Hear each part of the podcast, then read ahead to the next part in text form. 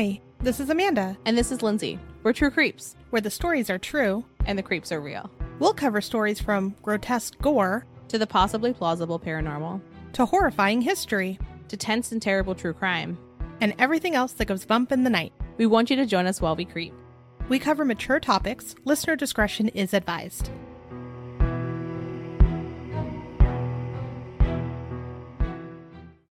Hello, everyone. Today we are going to be talking about the Bermuda Triangle. And for some reason, I've always had an illogical fear of the triangle, even though I've been there. What about you? I think that for whatever reason, I want to think that it was like in a lot of kids shows or something because I feel like I remember hearing about it like a lot when I was a child, like quicksand, right? And that's not really an issue as an adult. For you. But I too am irrationally afraid of the Bermuda Triangle. I love the beach and going to the beach, but I am afraid of the ocean Yeah. because we Fair. don't know so much of what's in there. I want to say though, when we were little, like History and Travel Channel, I believe, had a lot of like Bermuda Triangle ate another ship. What's to be expected next? When I was trying to do the research for this, I was like, where are those? I want to watch those again because they always freaked me out. I couldn't really find any. I found a couple, but for some reason they weren't as scary now. No, I feel like everything I saw, it was just like, and poof. And I'm like, yeah. no, no, no. I need to think there's a Kraken. Or, I mean, we'll get to it, but Atlantis.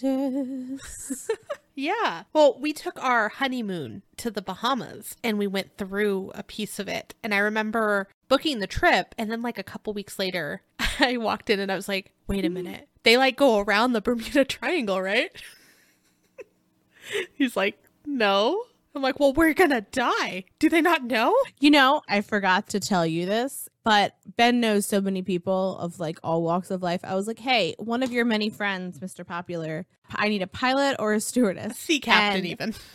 a sea captain. Even well, I was thinking specifically flights because I felt like that was more Yeah. common now-ish. But I was like, I want to know like what they know about the Bermuda Triangle. Are there any like superstitions for them? You know, because if they're doing it relatively often, the person who he spoke with was like, no. It's just treated like any other place in the world. And she was like, I don't really fly that area. They not tell her? Maybe, maybe this goes very deep. Well, we'll give you some more details if you haven't somehow heard of the Bermuda Triangle. We'll tell you where it is, what's happened there, and then my favorite part the theories of what people believe is happening currently. So, the Bermuda Triangle is located in the Atlantic Ocean, and it's basically the area between Miami, Bermuda, and Puerto Rico. So, it makes a perfect triangular shape. It ranges from like 500,000 to one and a half million square miles of ocean. So it's not the tiniest of places. It's actually a very big chunk. That's quite the discrepancy. But if you put it against the entire ocean, though, like it is a very small piece. And then that also helps make it a little scarier that there's that much ocean, that much unexplored area. You know how I feel about oceans. You know how. Her face Everyone fell.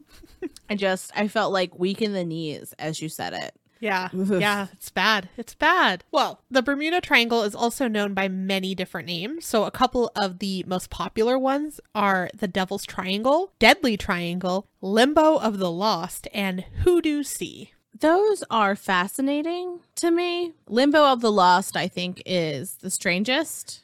I've never heard of that one. I've heard of the others, but not that one. Yeah, That was in like one article that I saw, and I was like, okay, we'll go with it. the term Bermuda Triangle was coined by Vincent Gaddis in a 1964 magazine article in Argosy magazine. And he was using the term to describe an area where there seemed to be a disproportional amount of disappearances of ships and planes, which I was like, hmm. I also saw too, like, this was a very popular trade route. So there's also more aircraft and boats going through that area. Right, right. So, it has more opportunity to happen.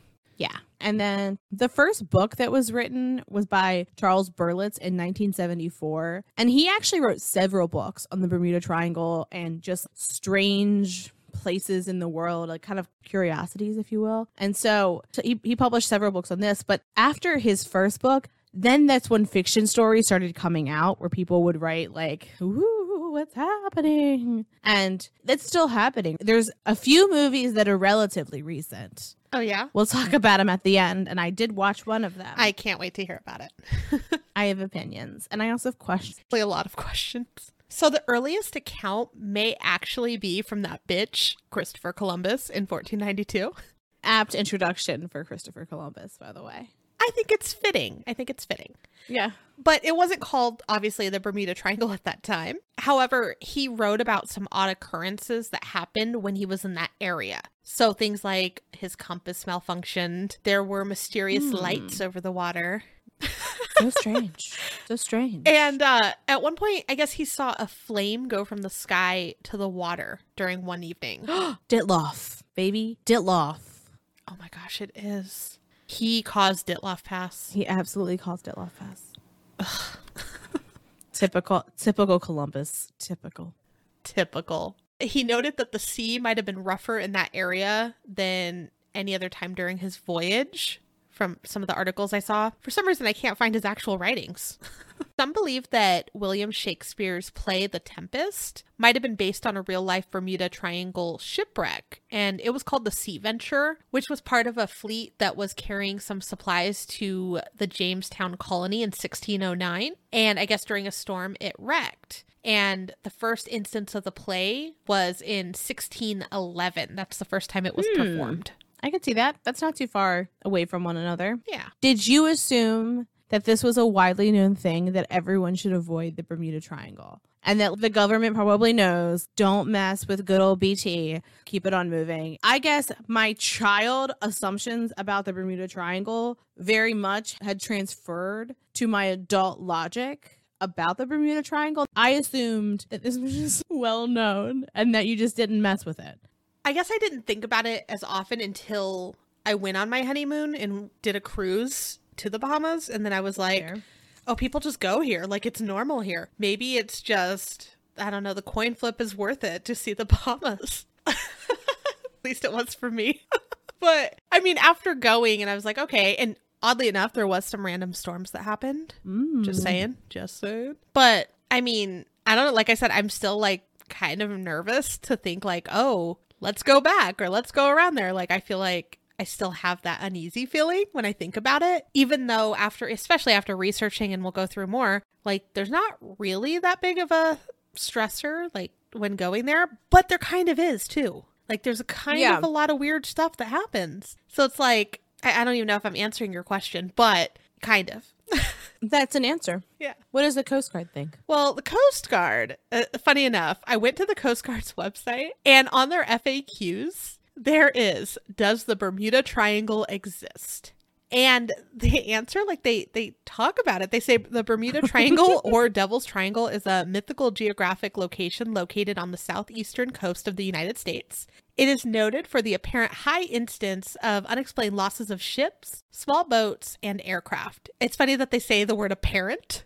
like they're like It's aggressive. yeah, they're like calling it out. They're sick of our ship. Yeah. And then they they go on to say the Coast Guard does not recognize the existence of the so-called Bermuda Triangle as a geographic area of specific hazard to ships or planes. And yeah, so I don't think that they're buying it. No, they're not buying it and they're also not having it. it's I think it's both. They don't want to entertain it at all. They are yeah. They're not even having the conversation. They're just like absolutely not. Because I mean, how many times do you think like they probably get people being like, "Oh no, something happened," and nothing happened. I mean, maybe, but but a lot of things do happen. No. so we're going to be talking about aircrafts, but also boats or ships. We're going to call boats and ships the same thing interchangeably. Is there a difference? Probably, but I'm going to call them the same thing. I think that's like a big thing that people are hmm. against is if you call their boat a ship or vice versa. Like I'm pretty sure it's wrong. I know. But I'm just gonna tell you it's gonna happen, and you're gonna have to get over it. Yeah, that's why I was starting with this. I was like, look, I'm not a seafaring woman. I have been on boats. I've been on a water taxi. For a brief Ooh, period of time, I was a tour guide on a What? ship called the USS Taney that's docked Okay. in Baltimore City. That was like one of the last steamboats, steamships, if you will, Oh. steam powered ships. And I could tell you how the steam engine worked. Don't know how I could do that because I can't even tell you how my car engine works. Anywho, we're not. That's neither here nor there. But so we're gonna call boats ships and we're gonna call ships boats, and it's gonna be what it's gonna be. So Per the International Civil Aviation Organization, an aircraft is considered missing when the official search has been terminated and they haven't found the wreckage. And I was like, hmm, that's interesting because I would imagine, like, I in my brain, I was like, oh, if it's missing, it is missing. Not it's missing when they're done looking because they could have an Right. investigation open for I don't know some crazy amount of time. And also, it's unclear how much wreckage needs to be found for the plane to be considered recovered. Oh. So when we're thinking about like missing aircrafts at least and what's reported and how we view those numbers, it's in light of this definition, at least in modern times. But so before technological advances, it was pretty common that planes used to disappear pretty often, which that sounds terrifying.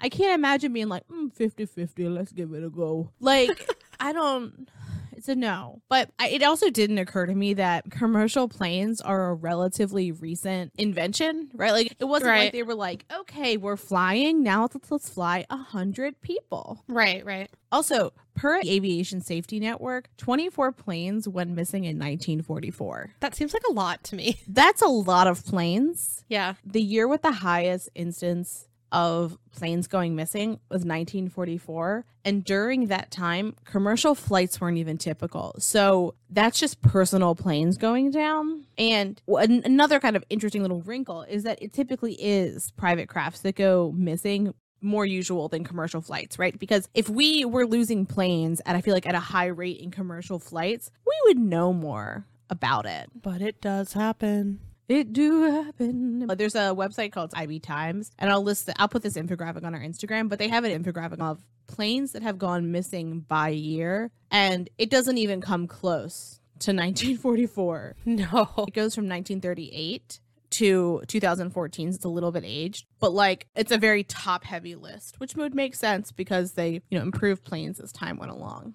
Right. What I like about it is it does show which planes are missing and which ones were found. And by when I say which ones were found, there's like five. yeah, yeah. It's it's not many. But also when you consider the vastness that is the oceans on Earth, mm-hmm. I'm not going to act like I understand how currents work and how they work with one another. So I would imagine wreckage could get kind of displaced over time.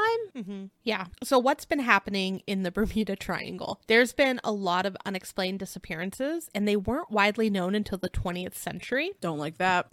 The range of missing vessels is claimed to be as high as 2,075 aircrafts. And I've seen a variance of numbers, but they were all very high. Yeah. Since 2001, 13 planes have disappeared. And it's credited with 8,000 disappearances or deaths since the mid 19th century. And I think another important thing to note is that the infographic that I was talking about earlier isn't Bermuda Triangle planes gone that have gone missing. That's just planes that have gone missing, period. Right. So it's interesting that they're like, no, no, no, there's not an unusual amount that go missing. But then you hear a number as high as 75, and that feels like a significant amount. That's a lot, a lot. Yeah. One of the first recorded instances of a disappearance or strange occurrence in the Bermuda Triangle was in 1874 on a vessel that was called the Mary Celeste. So, when this boat was found, it was found by another boat. And when it was found, the entire crew was missing. It had originally been traveling from New York to Italy, and it had seven crew members, including Captain Benjamin Briggs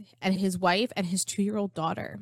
What's interesting too was that the vessel was loaded with raw alcohol, and for the most part, all of the cargo was still intact, which I would think was a little bit strange because I would assume there were nefarious forces at work that maybe would have wanted to steal the cargo. Right. Or if they jumped off, maybe were all Yeah. of the safety measures off the ship or vessel, if I'm saying it wrong, or whatever you want to, the floating device. When the boat was found by a ship that was passing it named the Dei Gratia, they found that there was no crew and the lifeboat was missing. Also, nine barrels of cargo were empty. There was a sword on deck, and there's never been any trace of where the people went. They didn't bring their sword. They did not bring their sword. Hmm. But when the ship was investigated, they ruled out a pirate attack because most of the cargo was intact and because the valuable belongings that the crew members, as well as the captain, his wife, and daughter had on board were still intact. Well, clearly the Bermuda Triangle ate them and the pirates. Yeah, I mean, of course, Captain Hook has is no match for the Bermuda Triangle. All right. Well, that is that is very weird.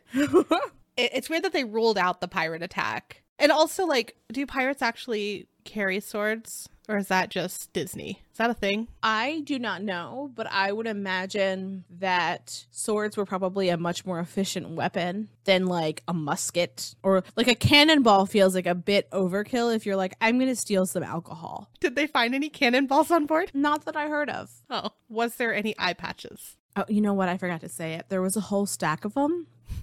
Got it. It's funny because what they had done is they went to their favorite Etsy seller and they were like, you know, I'm really just feeling like I need some glitter. Like if I'm gonna have to wear this thing, I might as well like it. Much Yeah. like how we are with masks now. yeah. Yeah, Etsy was popping in 1874. Oh, for sure. Dearest ma'am, please craft me your finest eye patch post haste. I don't think the pirates would say please though. Craft me your finest eye patch post haste. Hag. Thank you. Does that sound better? Yeah, that's a pirate for sure. Oh, I should have added an R in the beginning. Yeah. Done. I like it. I like it. So in 1881, there was another strange happening with the Ellen Austin. Ellen Austin was a ship sailing from Liverpool to New York and encountered a ghost ship like the movie. So, what I mean by ghost ship, unlike not just the movie, but there was basically a ship with no one on it. And so some of the crew from the Ellen Austin got on that ship and they tried to sail both ships back to New York. And then a bad storm happened and separated both the ships. When the Ethan Austin reunited with the ship the following day, the crew was gone. That's actually pretty scary. And a thick fog rolled in and it obscured the view of the ship. When the fog lifted, the ghost ship was gone. Ba-da-da-da. Could you imagine being the second group of people who had to go into that ship? Like they would have had to draw straws. I feel like 'Cause I'd have been like, mm, you know, I'm good. I'm good. I have to um rig a sail on the starboard side of the ship, and I couldn't possibly. The the white fog though, that comes up later in other things later on in history. So keep that in the back of your mind. Mm, keep her tucked away. In 1895, Joshua Slocum was an experienced sailor and he set out to sail around the world by himself. Sounds like it would be very lonely. And he was sailing from Martha's Vineyard to South America when he disappeared. And many folks attributed his death to the Bermuda Triangle. Yeah. I'm assuming they thought he was like around there at that point. In March of 1918, the USS Cyclops, the US Navy's largest and fastest fuel ship at the time, disappeared while leaving the Caribbean on its way to Baltimore. And it disappeared somewhere north of Barbados. There were 309 crew members and there were no clues where it went. And that feels like a lot of people to just poof disappear. So one of the reasons why they like realized it was going missing was because nearby ships were reaching out to them and nobody aboard was answering. For that time, the ship was well equipped enough to have been able to send out a distress call if there had been issues and there was no distress message that was received. Or maybe it couldn't have been sent. Maybe it's the fog. But I don't know why, but that is my sound of like the of this episode. So I'm sorry. Well, I was thinking about it because a lot of these, and, and we have so many more that we'll briefly talk about because if we talked about every single one, we'll be here all day. But it seems like a common thing is like something happens to these people, but no one ever asks for help or they don't get the chance to ask for help. And it's like maybe their their their systems stop working for whatever reason, but something is happening to where either they're not having a chance to send it or they're not able to send it, in my opinion. Yeah, I think that particular fact is one of the things that to me makes the Bermuda Triangle a little creepier. Is that like that you can't scream for help kind of wrinkle, if you will. In 1921, the Carroll A. Deering was a five-masted. Com- commercial schooner and it disappeared in January of that year. It, it was found on the shores of North Carolina and there was there was some chatter about the ship having possibly been involved in rum running at the time and investigators from Barbados had reached the ship that, and they found that the crew their belonging the ship's navigational equipment the logbooks and the life rafts were missing Oh. Yeah. And again, we're just going to recycle the same name over and over again. In the Outer Banks in North Carolina, the ship is known as the Ghost Ship. In 1941, the Proteus was carrying 58 passengers and cargo of ore from St. Thomas to the east coast of the U.S. It vanished in the Bermuda Triangle as well. And then soon after, its sister ship, the Nereus was carrying 61 people and traveling the same route, and it disappeared from the Bermuda Triangle on the same day. Creepy. Yeah, it's creepy, but for that one, that makes me less like, woo, because if there was like a freak storm or something like that, it's more likely to me that it, people traveling the same route in the same day would encounter the same weather, perhaps. But it, It's ghost pirates. it's it's for sure Ghost Pirates. Thank you. You're Thank you. welcome. Creepy. Ghost ship, Ghost Pirates. On December 5th of 1945, one of the most famous disappearances is called Flight 19. And it was five TBM Avenger torpedo bombers, and they took off from a naval base in Fort Lauderdale around 2:10 p.m. They disappeared from the Atlantic Ocean. They were supposed to be completing a 3-hour training exercise, and before the exercise they thoroughly checked the planes and everything was fine. The weather was good. There was realistically no reason for anything to go wrong. The flight's lieutenant, Charles C. Taylor, got concerned when his compass failed. And he was worried that the planes were going the wrong way. He instructed the bombers to fly northeast, thinking he was going back towards Florida, but he was leading them further into the Atlantic. The closer the planes got to the Bermuda Triangle, it said that the weaker the signal from the radio would come through. There was a couple emergency transmissions that were picked up by a control tower. And I will say, very late, listening to dramatic reenactments of these transmissions, it made me really uneasy. Yeah. And now I feel really stupid. But one of them was We can't find west. Everything is wrong. We can't be sure of any direction. Everything looks strange, even the ocean. Ooh. Even the ocean. 20 minutes later, there was one final transmission. It says, We can't make out anything. We think we may be about 225 miles northeast of base. It looks like we are entering white water. We're completely lost. And when he mentions white water, again, I feel like it's that weird fog again, right? Yeah. So eventually the signal was completely lost. Here's where it gets even weirder. Minutes later, a PBM Mariner flying boat left on a rescue mission. It radioed once before it too disappeared. Huh. Also, I looked up white water and what it is in the ocean because it's an actual term per the freedictionary.com. It's used to describe either a stretch of water with a broken foamy surface like rapids, like think whitewater rapids, or light colored seawater, especially over shoals or shallows. Hmm. No, that's fair. I was just like, what? Why? That's interesting. Like, why they would call it that. But like why would the plane be entering whitewater? Like would he say I'm flying over whitewater? Not I think that may have been what he meant. Like, basically, that there was like something happening in the ocean that was agitating it. yeah, Right, because not just a wave, but something that like the water itself was Kraken. for sure a kraken. Yeah. Everyone knows that large sea animals can disrupt radio waves. Yeah. It's science. Yeah. It's kraken science. Kraken science. I'm pretty sure you learned that in like third grade. Yeah, it's part of a bar bar. It's part of Bermuda Triangle, which also like is that some of the name of someone's bar? Because if it's not, You're welcome. You're welcome. I can't name it our basement bar because our basement bar is the Velvet Goat, and that's better than Bermuda Triangle. Anywho, I literally have a bar being delivered this weekend. you have the Bermuda Triangle, Bermuda. Now I'm, I can't even speak. Right? Bar. Now you have the Bermuda Triangle. I am going to make a sign. You better. Yeah, yeah. Uh, we're just gonna start making things about all the things we talk about, and we'll have a lot of obscure, very specific items.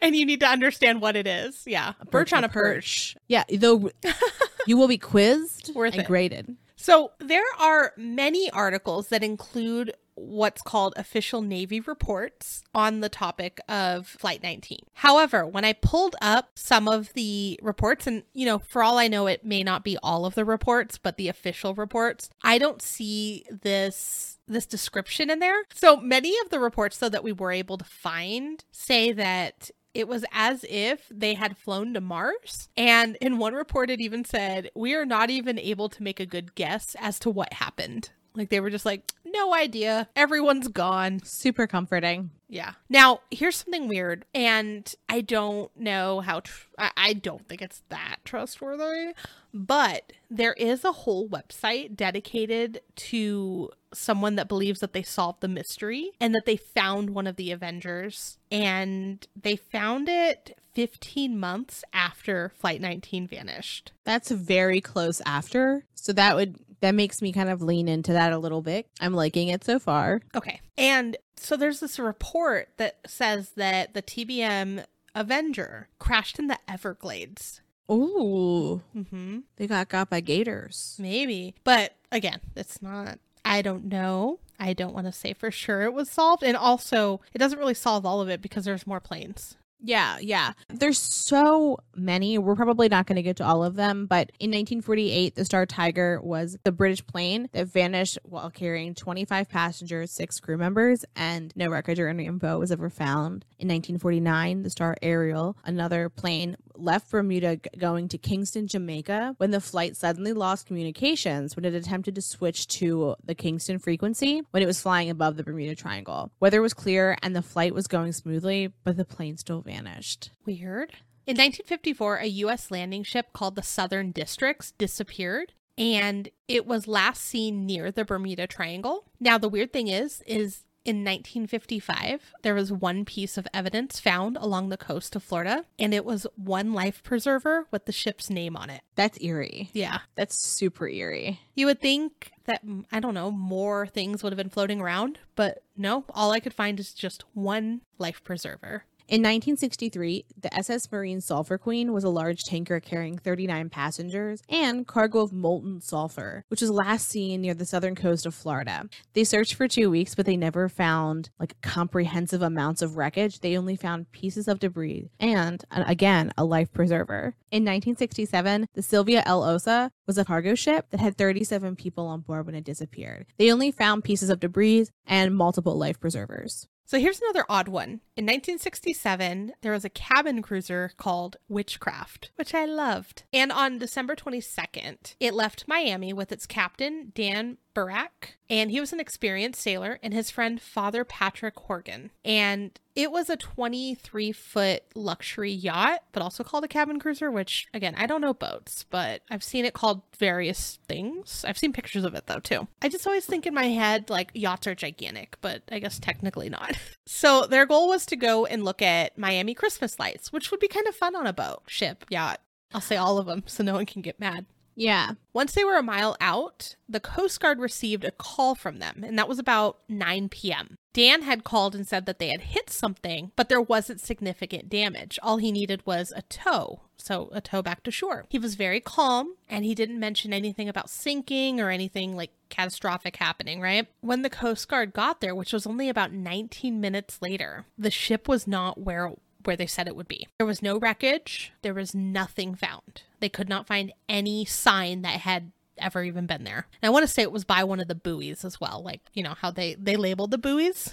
so, it, I want to say it was like 7. But anyways, couple weird things. The boat itself or ship or yacht had a flotation device in the hull, which in a diagram it looks like the underside of the boat, like kind of inside underside. That's the technical term. And what that did is even if let's say the boat filled with water, it still would have floated. Like that device would have floated up to indicate where it was. That was not seen anywhere. It was also strange because it was well prepared. It had life jackets, floatable seat cushions, and flares. If it sank, they should have theoretically been waiting for help, right? Like on one of those floating things, unless, you know, Jaws came. I don't know. So the Coast Guard then alerted all ships and boats to be on the lookout for the cruiser. It was essentially a rescue mission. And then the rescue mission was abandoned on December 28th, and the men in the boat were both classified as missing. Now, here's another strange instance that I found while poking around online. I was looking for more information about Dan, and what came up was this random article and it was just words nothing like there wasn't i don't know how to describe it. There wasn't like a full website where oh this article is part of this Mm, I got you. magazine or part of whatever. I don't know where it came from But anyways, it it was written by Charles J. Abrams III. And when I looked him up, he basically is an author that writes a lot about ghosts and does a lot of ghost things. So I like him.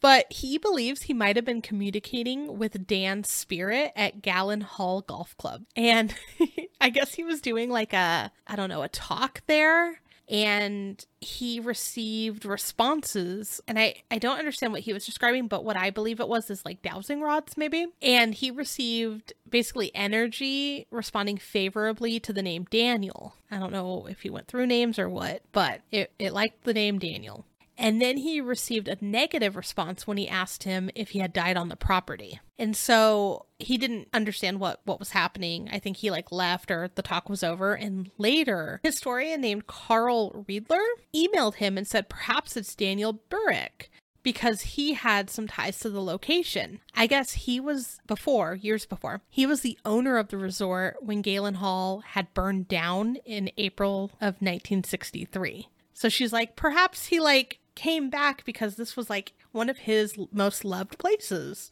Oh.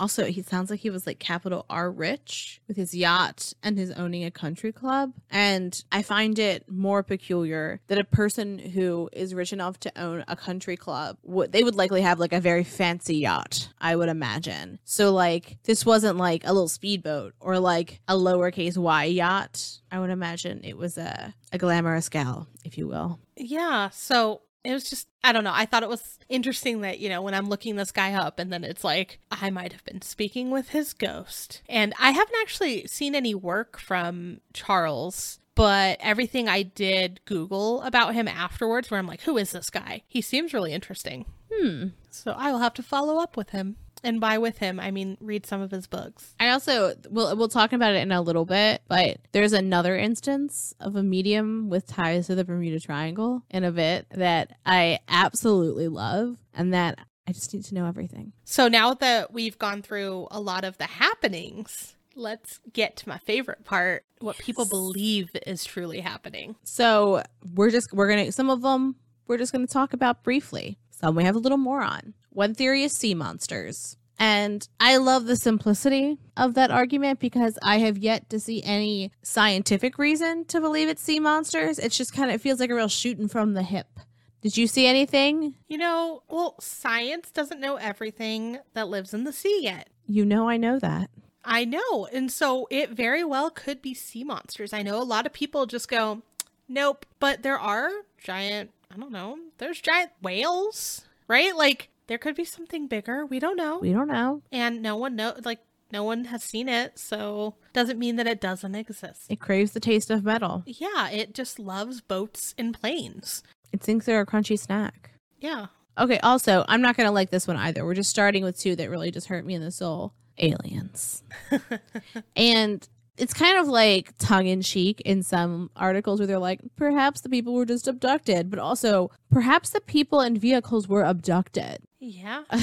Some folks even think that there's a secret United States Navy base in the Bahamas that's linked to aquatic alien activity. So, in case I just never wanted to sleep in again, we're gonna mix aliens with shit we don't know in the ocean. I don't like it. I picture them in little submarines. Hmm. Oh, they're like, oh, oh, they're not, they're not water aliens. They are aliens that are in water. Yeah, they might be the thing. Like they might be the sea monster. I don't no no no no I don't like that. That's what I don't like. I'm okay if they're in those little like old school scuba outfits with the dome that looks like an astronaut, you know what I'm talking about? that I'm okay with because that's mm-hmm. kind of cute. Yeah, yeah, yeah. But when you talk about a space kraken, I don't have words. Her face fell. Again, it does. So Amanda and I are on Zoom because Skype doesn't work and we always we want to see each other's faces and we have various filters on. And however, I'm like pastier than normal. We're going to blame it on this app. But it's almost impossible for me to get paler and I think I did. Oh yeah, she, she lost her nose, and then when she goes too close to her mic, her lips go onto the mic, and I love it. Oh yeah, because in Zoom you can give yourself lipstick, a beard, and eyebrows. And you know how okay, so like I was thinking of this earlier, but we were talking about things that weren't relevant. Not that it is relevant now, but you know how they say like BDE, right? For like big dick energy. Mm-hmm. I need people to start talking about good eyebrow energy because I the last time I had my eyebrows done, I looked at the woman who had done them and I was like, I am a brand new bitch.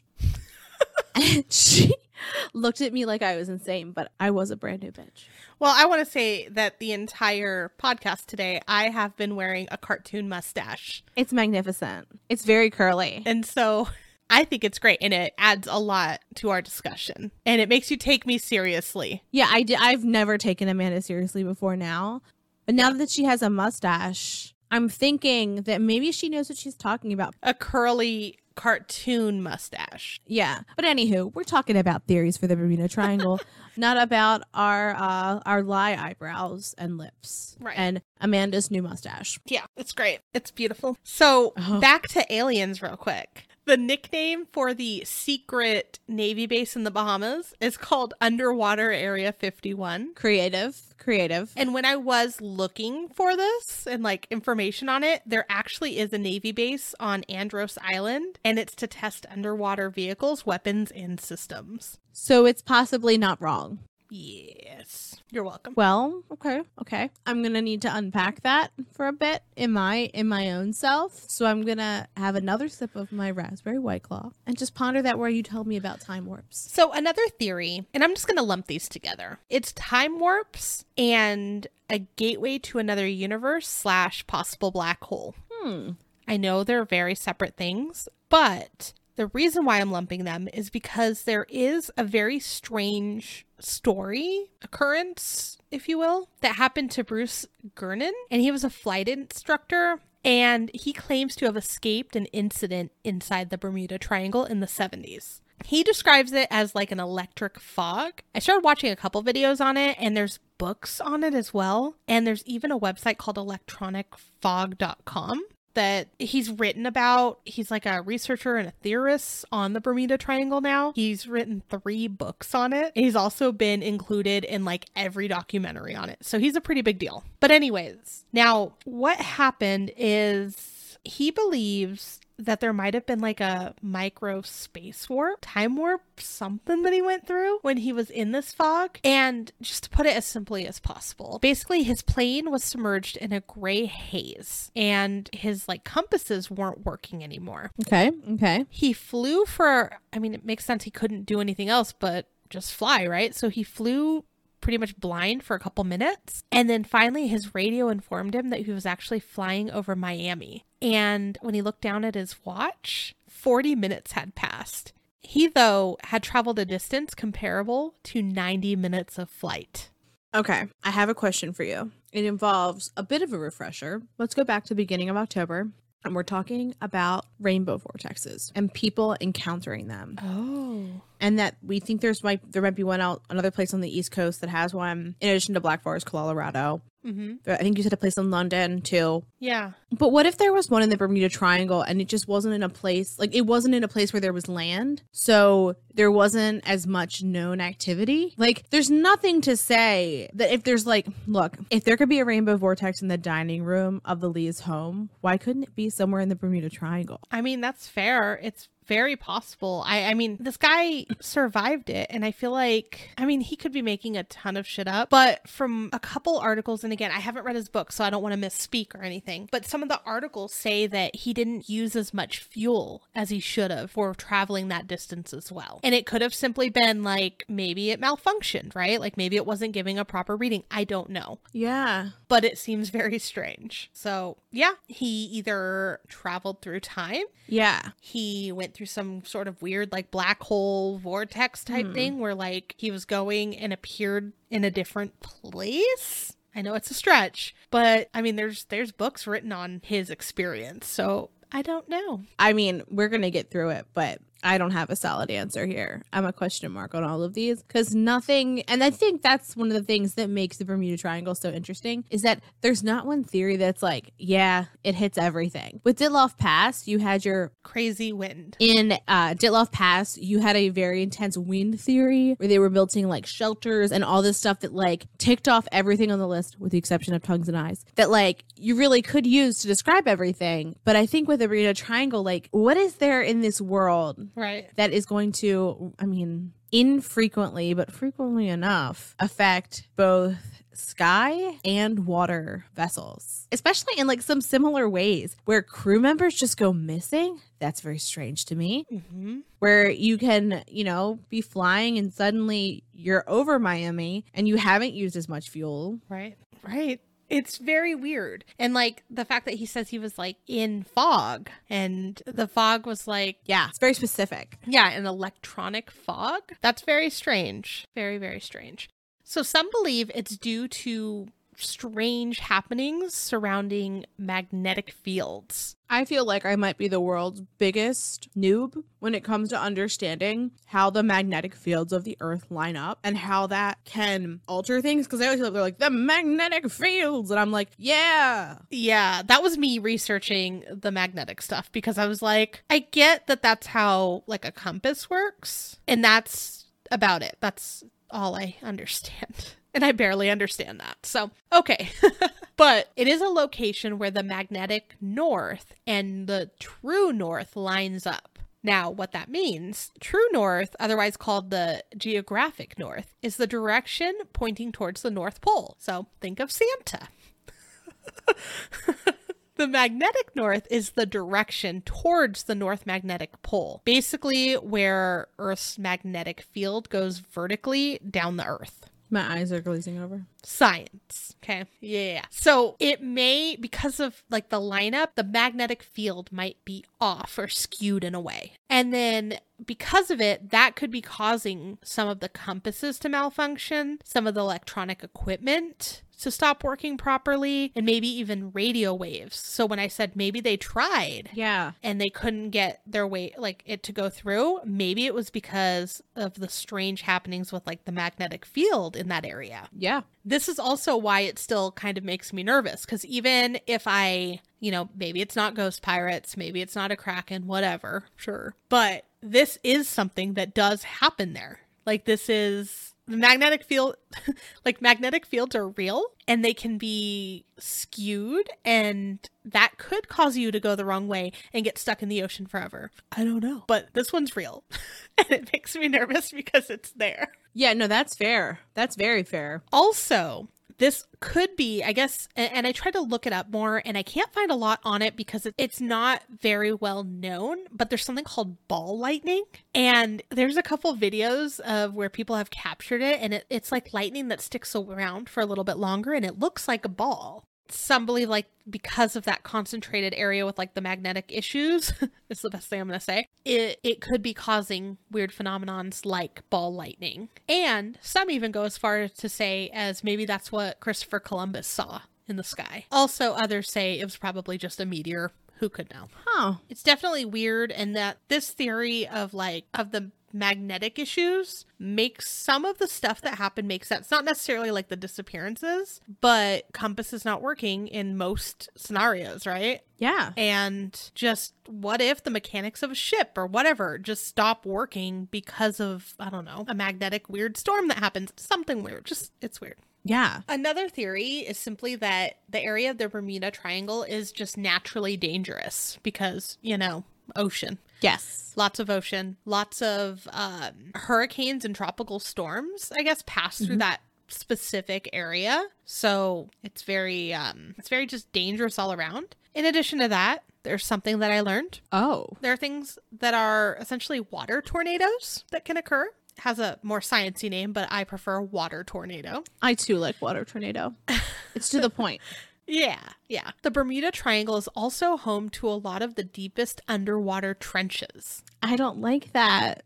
I don't like it. I need those to be deep in the ocean. And when I say deep, I don't mean physically deep. I mean like far out away from land, Yeah, like very, very far. Like so far that I didn't even think about it. yeah, but they're there. And No. some people speculate that maybe that's why they can't find the wreckages, is because they're falling into these super scary deep trenches and you can't get there. Mm. Lindsay does not like mm-hmm. that.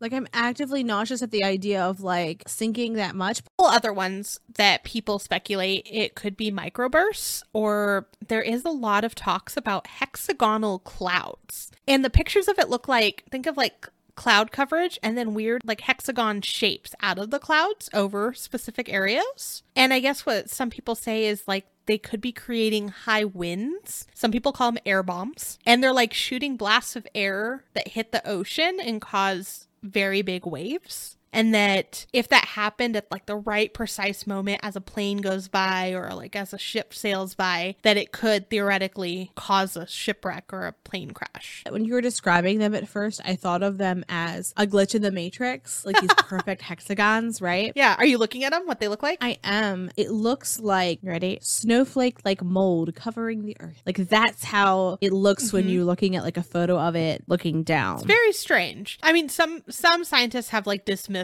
that altogether, but some are like, yeah, it can cause this in other parts of the world. And if that's happening there, then this, you know, could potentially be causing issues with aircrafts and things like that. So, don't know, but it is, I mean, I guess it's a possibility. And then some people have simplified it as it is simply human errors. Various amounts of human errors that lead to all of the people missing and all of the equipment breaking. And I mean, I guess technically that could be true. And it could just be various, it, it could just be many different small baby errors that make up all of these. I just, maybe I just don't want it to be as simple as that. I want it to be something crazy. I feel like human error wouldn't account for ships with no people. Well, I mean, maybe they made the call to jump out because they thought it would be better than or quicker than getting the lifeboats together. I don't know. Like maybe it was like a quick decision and then it's like, oh, the ship didn't sink and they just like made the wrong call. in all of the research I saw for ships that were basically abandoned, I didn't see any note of severe damage. It was like kind of like someone just like moved out. I didn't see anything that said like, "Oh, probably thought it was going to capsize." Like if I and I feel like that's something that we would have seen if they were like, "Hey, there was giant damage. They hit a giant iceberg." Right, right. No, th- I understand that, but I'm saying like, what if I don't know? What if they saw that weird electric crazy fog and they're like, uh, there's nowhere else we could go, and the boat is heading towards it. Jump out. I'm making up stories in my head. Okay, that I am unable to imagine jumping out into the open ocean with no land in sight. My brain just doesn't it doesn't let me. It's like, no. Mm-mm. Mm-mm. Mm-mm. that is not what I would do either. But I'm saying that's a human error. Okay, Amanda, though, let me tell you about my favorite theory. Okay, I'm excited. It is, in my opinion, the most whimsical of them, and it's Atlantis. I, this is a big one, and it took everything in me to like rein myself in. Uh, Atlantis was first discussed by Plato, and I didn't see when he, when exactly he wrote about it, but he lived from 424 to 328 BC, and he described Atlantis as, as I mentioned before, an advanced kingdom that sank into the ocean in 9600 BC. He said that it was larger than Libya and Asia Minor put together, which is pretty damn big, and it was protected by Poseidon, which is thought to be the god of the ocean, right? And that it was ruled by Poseidon's son Atlas, and that their as their power grew, their ethics declined, and that what had happened was that Atlantean armies conquered Africa as far as Egypt and as far as Italy in Europe. So they were not satisfied with the ocean and they wanted land as well, which, if you think Aquaman, that really follows the plot of the movie. But so they were supposedly driven back to their island of Atlantis by an Athena led alliance, and that soon after, their island was ri- like riddled with natural disasters like Oh. floods and earthquakes, which caused the island to sink. Now, interesting. Do I know where Plato got this? No. Cool story, bro. So there's a little bit more on Atlantis. So in 1670, a Swedish scientist named Olaus Rudbeck published a four volume work trying to prove that Sweden was the original Atlantis and that all languages were descendants from Swedish. Yeah, cool, man. Cool. Oh, okay. There's also a theory, real quick, that I've read about years ago that basically aliens have taken over or disguised themselves as Swedish people. That's so specific. Yeah. One day when we cover aliens, when I am brave enough, we're going to have to talk about that. Well, isn't that going to be a topic of discussion fairly soon? Just saying. You know, it is. And just in case you don't know, the stimulus package that was recently passed wasn't just about stimulus money for government agencies, corporations, and some people. It also was a way for Congress to get a whole bunch of stuff done really quick because people wanted to get the stimulus package passed. So, as part of the stimulus package, some documents about the existence of aliens have to be turned over within 180 days of the bill passing. And it was like they didn't want 2021 to be good. Yeah, I've seen people with countdowns on when the alien news will surface. And I'm not going to lie, I'm kind of stoked about it. I was so okay not knowing. I don't need to know. What am I going to do with that information? Stress about it? I don't need to know. Stress. I'm not saying I'm not going to be stressed out about it. It's more like I just I just want to know because like I feel like it's kind of ignorant to say I'm the only thing that's alive in this universe, you know, like there's more things. No, I definitely believe in the existence of aliens. I just don't need proof unless it's going to affect my life. it soon will. Oh, God. 2020, the sequel. I like the head tilt with it. Yeah, the sequel. Uh, And then your lips fell off onto your microphone. yeah, just to to clarify, that's the filter of my lips, not my actual lips. My mustache stays place in place. Well, good for your mustache. Anywho, let's get back to Atlantis. So, in 1938, Edward Cayce was an American mystic and prophet, and he predicted that a road that led to the temples of ancient Atlantis would be discovered. That's very specific. And so, this is what he said exactly. A portion of the temples may yet be discovered under the slime of ages of seawater near Bimini, expected in 1968 or 1969 not so far away. And just an interesting note about Cayce, he had hundreds of prophecies about Atlanteans, which is like another rabbit hole that I want to like go dive down because fascinating. So, Yeah. in the Bermuda Triangle, there is a rock formation that's known as the Bimini Road or the Bimini Wall. It was discovered in 1968. Same year. That's the same year he said. Yeah, which and that's exactly what he said, right? So I'm like, "Ooh, he knew. Yeah. And like I didn't see anything that said like he is in touch with scientists who study this sort of thing, right? But so Yeah. the Bimini Road or Bimini Wall, whichever you want to call it, rests on the sea floor about 18 feet beneath the surface. And it's like kind of on the northeast southwest line. And it's straight for about a half a mile and then curves into a hook. Next to it, there are on either side, I believe, there are two other similar rock formations that are kind of like smaller versions of it, if you will. And it's made up of a limestone block. Okay. And the way it looks, it looks like it's been cut into rectangular shapes that have kind of over time worn to, into a round shape. And each block is about 10 to 13 feet long and 7 to 10 feet wide. And the two the two side ones are, as I mentioned before, smaller and kind of have proportionally similarly sized blocks. Yeah. And the limestone is carbonate cemented shell hash that is native to the Bahamas. So it's like it makes sense to be there. Uh huh. And carbon dating reflect that these blocks have occurred naturally though. But that doesn't necessarily in my brain, that doesn't exclude the fact that maybe this was still a road to a temple. Oh, okay. That or hear me out. Remember when I was talking about ocean aliens? Mm, I don't want to. What if the Atlanteans are ocean aliens? They absolutely could be. I mean, who are we kidding? They're advanced civilization. They have their own island. It's actually a ship.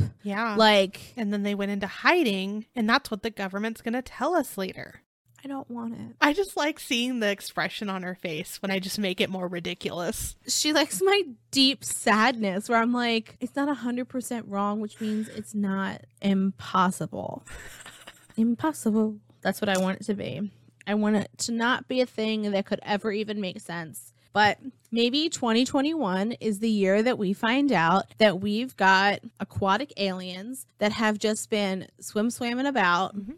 In the deep trenches of the mm-hmm. Bermuda Triangle and that it's nightmare time, baby. So, interestingly, like we mentioned it in the beginning, that the US Coast Guard is like, this is nothing. Like, you think it's something because it's been sensationalized, but this is just like stuff that happens. No biggie.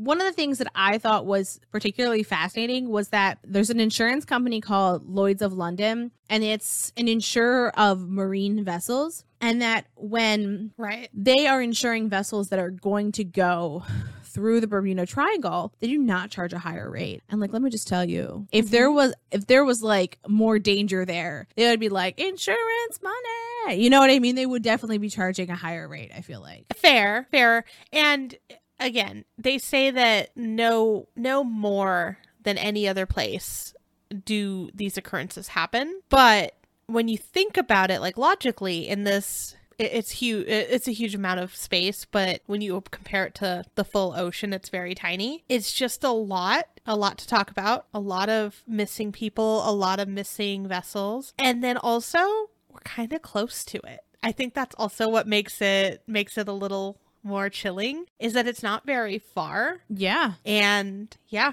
i've sailed through there and that still i still feel like all of the compasses should have fallen off the boat somehow. And i don't know the Yeah.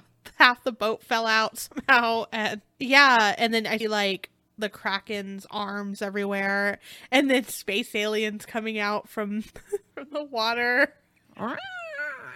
Yeah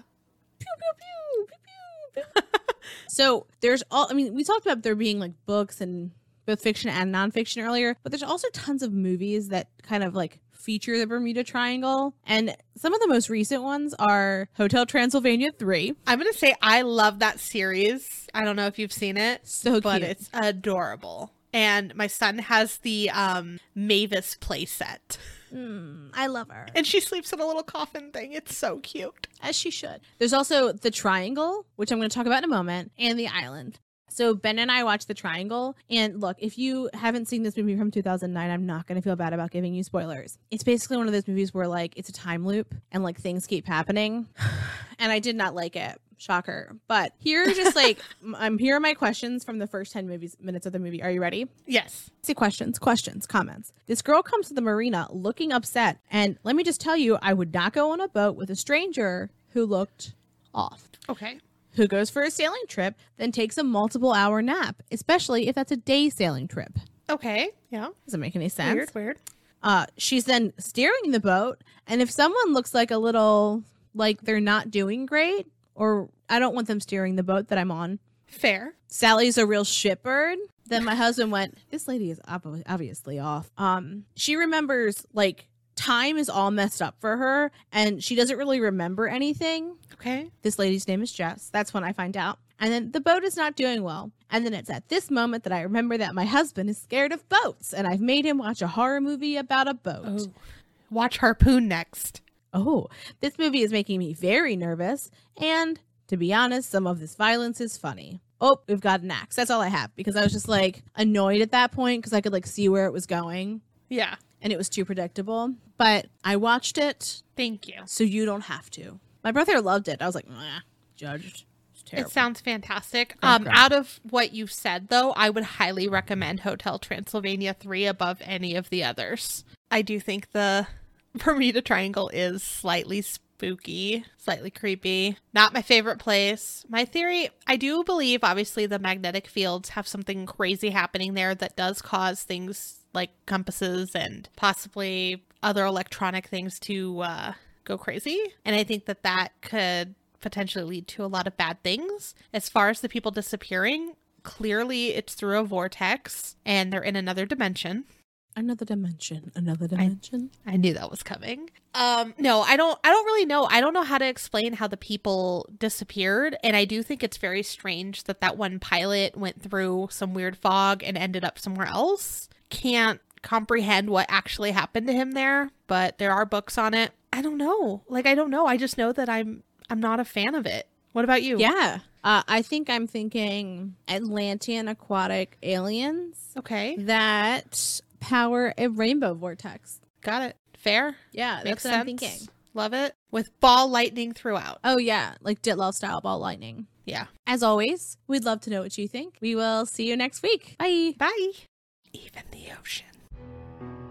Thanks for listening. For more information on our sources, please visit our website, truecreeps.com. If you'd like to follow us on social media, you can follow us on Instagram at True Creeps Pod, on Facebook at facebook.com slash True Creeps Pod, and on Twitter at True Creeps. We'd love for you to keep creeping with us. So if you like this episode, please subscribe, rate, review, and share the show with your fellow creeps.